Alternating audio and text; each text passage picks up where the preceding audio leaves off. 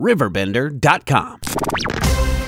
Riverbender.com. Your number one source for everything local. Today's newscast is brought to you by Mungenast Alton Toyota.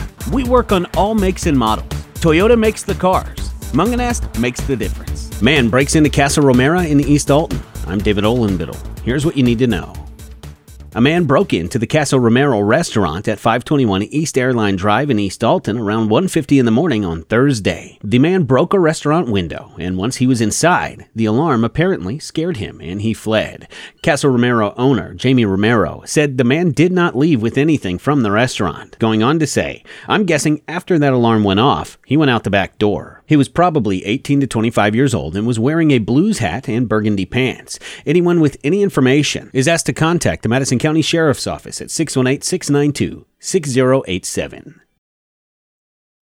The FBI Springfield Division and Staunton Police Department are seeking information regarding a bank robbery that occurred July 18th at 3:04 in the afternoon at Bank of Springfield at 417 West North Street in Staunton, Illinois. An unknown subject entered the bank wearing older white shoes, gray pants, a black long-sleeve shirt, gloves, a black ski mask, sunglasses, a black baseball hat, and carrying an umbrella.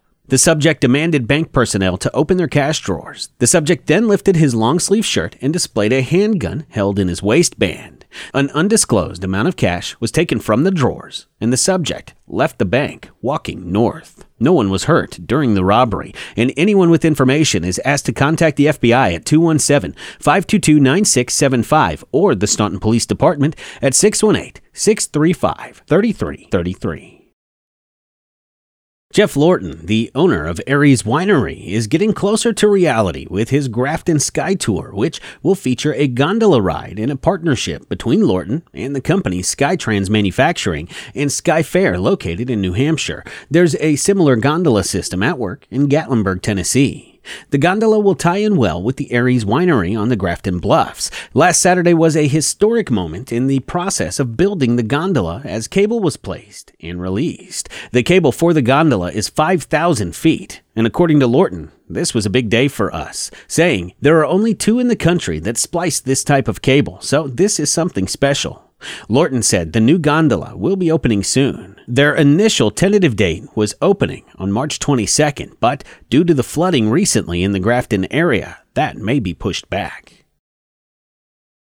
In celebration of International Dinosaur Day, Friday, August 3rd, at the Riverbender Community Center Open Play event, children will have the opportunity to meet the Riverbend Raptor as he'll be visiting the center to entertain guests at 7 p.m.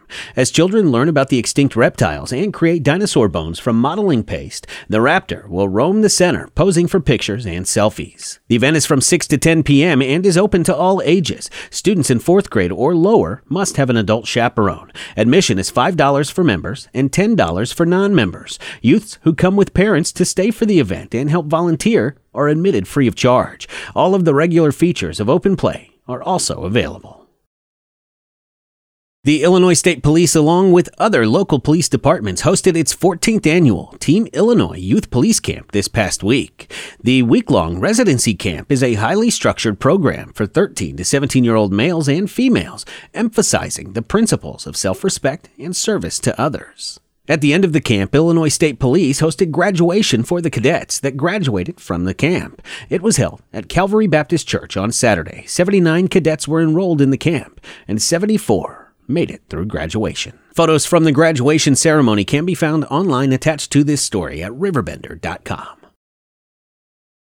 When the ninth edition of the Edwardsville Futures Tennis Tournament, presented by the EGHM Foundation, takes place August 5th through the 11th at the Edwardsville Tennis Center, there's one thing that can be counted on. The entire Edwardsville and surrounding communities reap great benefits from that tournament, whether it be economically via community involvement with the tournament and its surrounding events, or even with the intangibles. The city of Edwardsville has benefited strongly from hosting the tournament, and once again, expectations are very high and optimistic for this year's event. Director and Edwardsville High School tennis coach Dave Lipe said in an interview, I'm hoping for great participation cooperative weather, and I want everyone to know we've been working really hard all summer, all year in fact, on this tournament. I think we've worked harder than we ever have before. We're hoping for a far better fan experience. Find all these stories and more online at riverbender.com or on your phone with the Riverbender app. This newscast was made possible by Mungenast Alton Toyota. We work on all makes and models. Toyota makes the cars. Mungenast makes the difference. Riverbender.com. Your number one source for everything local.